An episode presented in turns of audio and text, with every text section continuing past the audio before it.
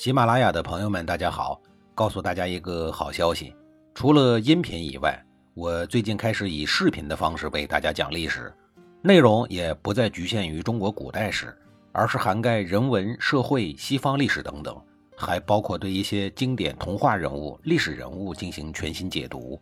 欢迎大家在微信视频号里搜索“志明侃历史”，同志的志，光明的明，调侃的侃，历史故事的历史，我在视频里等你。上一集里啊，我说到了杨虎哥俩把季桓子给夹在车队中间劫持了的事情。季桓子虽然是个傀儡，但他毕竟也是一个大男人，毕竟坐以待毙的男人还是少数的。他在车上看到了这个阵势以后，心想，除了给自己开车的专车司机林楚之外，其他人都是杨虎的亲信啊。他的心中暗说不妙。他离着杨虎比较远，于是就悄悄地对司机林楚说掏心窝的话了，说：“林楚啊，你们家祖祖辈辈可都是季孙氏的忠臣，你已继承了这个优良传统，也是我的忠臣。你看今天这形势不妙啊，我怀疑有人要对我不利，在这个关键时刻，你林楚可是要帮我一把呀。”林楚这个时候也感觉到不妙了，他回头对季桓子说。您这话说的太晚了吧？杨虎执政以后，整个鲁国都服从他，如果胆敢违抗，就是死路一条。我死了倒没什么关系，但是我死了对您也没有什么好处和帮助啊。季桓子说：“现在还不算晚，你现在能把我送到孟义子那儿去吗？”季桓子明白自己的老季家已经被杨虎掌控了，不能去，而叔孙家家主叔孙仇是个小屁孩。听说他们家中啊，也有一部分人投靠了杨虎，因此也不能去。这样算来呢，三环家族中唯一能去的就是孟义子家了。要说孟义子这个人还是很果断的。想当年因为斗鸡的事儿，季平子被鲁昭公逼成那样，要不是当时的孟孙氏及时的助了一臂之力，季孙家都没了。但那已经是十六年以前的事儿了。孟义子当年那么小就那么有主见，更何况现在成熟了呢？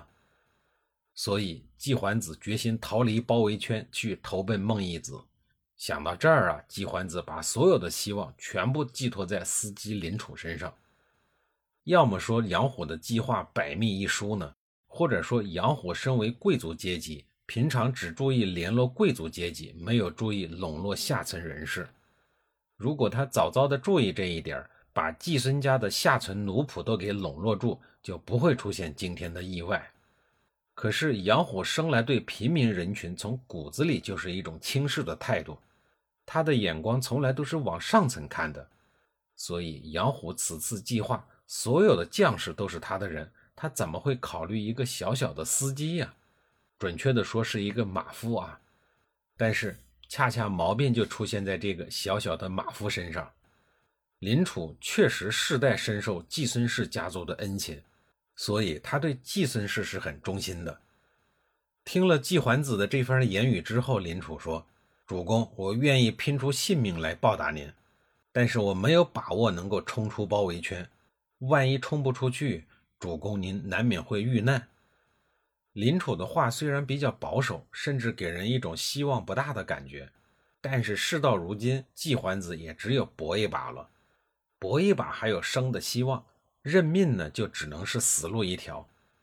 他把牙一咬，心一横，就说了三个字咱们走。”林楚听到“走”字以后，突然把缰绳一拉，马车调转了一个方向，然后啪的一皮鞭打在了马的身上。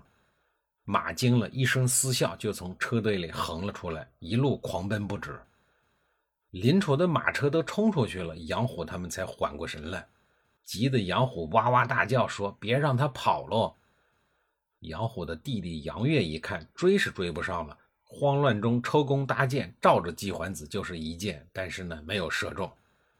快追呀！一声令下，所有的兵丁兜着屁股猛追季桓子。一行人驾着马车在曲阜的街道上前后追击，尘土飞扬，看得国人是目瞪口呆。林楚赶着马车飞快地跑到了孟义子的宅邸。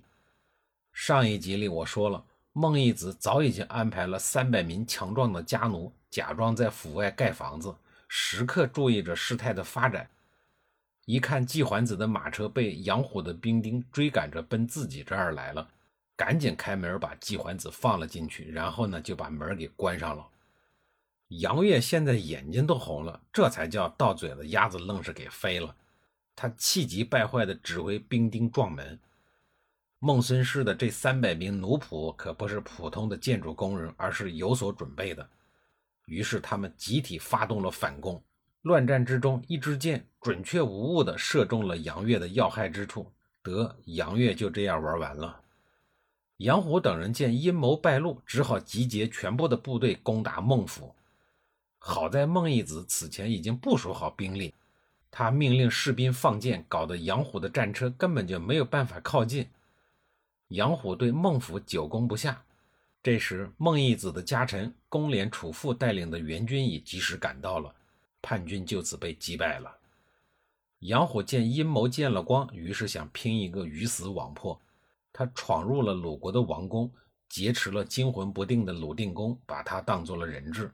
还把宫中的国之重器和各种珍宝都通通的席卷一空，然后率领残部冲出了曲阜城。这次政变的混战之后，都城之内可以说是一片狼藉，血迹斑斑。当晚，杨虎驻军于城外的要道之上，大口喝酒，大口吃肉，就像吃了定心丸一样。他的随从们劝他赶紧离开都城附近，杨虎自己却神闲气定地说。鲁国人听说我逃跑了的消息，都在庆幸自己保住了一条小命，怎么还会有闲工夫跑到城外置我于死地呢？事实证明，这个随从的判断是正确的，但是杨虎的估计更高明。当时公廉楚父建议孟义子乘胜追击，但是孟义子心有余悸，害怕在城外受到杨虎的伏击，于是没有同意。杨虎的政变失败以后，他在鲁国民心尽失。后来，他选择回到了自己的个人领地，也就是齐景公在齐国给他划的一块地盘，让他继续与三桓做斗争。三桓集团第二年便组织兵力，集中武力攻打阳关，想来一个瓮中捉鳖，彻底除掉杨虎这个祸患。杨虎毕竟兵力有限，寡不敌众。杨虎当时被围困在城中，没有办法脱身。吓得魂不附体，胆战心惊，以为自己肯定命丧此地了。这个时候，一个守城的小兵卒子打开了城门，放他逃出了升天。可是他没跑多远，又突然返回来了，对着守城门的小卒子胸口非要害处直愣愣地捅了一剑，才匆忙离去。鲁国军队攻占了阳光城以后，三桓开始全城搜查放走杨虎的嫌疑人。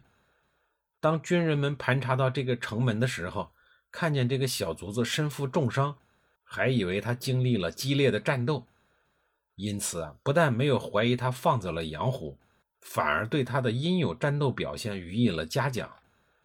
这个时候，守城门的小卒子才恍然大悟，杨虎给他当胸一剑，并不是要他的命，而是要感谢他，并帮助他洗清了释放罪犯的嫌疑。这一幕幕如同电影的情节一样，令人大感不可思议，同时也体现了杨虎的为人胆大心细，而且武艺不错，起码是剑法不错。那么，面对这么一个高端人才，齐景公打算怎么对待他呢？下一集里我再给您讲述。